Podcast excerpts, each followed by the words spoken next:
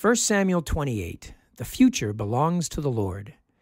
Deuteronomy 29:29 tells us that the secret things belong to the Lord our God, but the things that are revealed belong to us and to our children forever, that we may do all the words of this law. This includes the future. Unless God has revealed the future to us, it is one of the secret things that belongs to the Lord. And God strictly warns us against pursuing such knowledge apart from Him.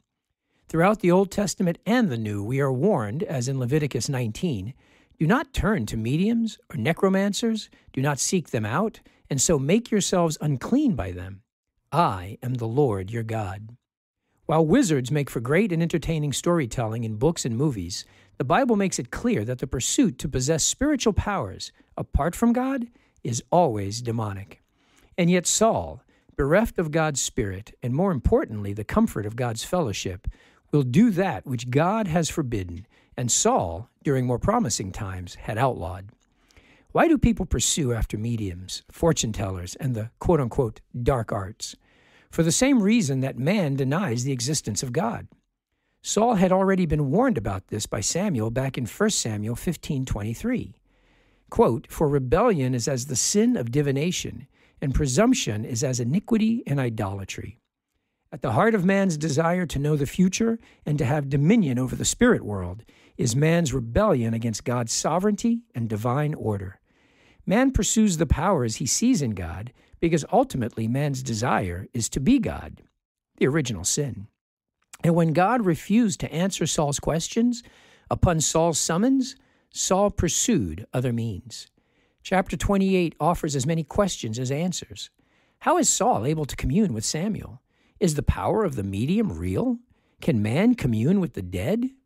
God chooses not to answer these questions here. Rather, he leaves us with a warning. Having learned of his fate, Saul remains powerless to change it. As Jesus warned in Matthew 6:27, and which of you by being anxious can add a single hour to his span of life? No, the future belongs to the Lord, and our futures are secured when we put our trust in him even when he chooses not to answer us.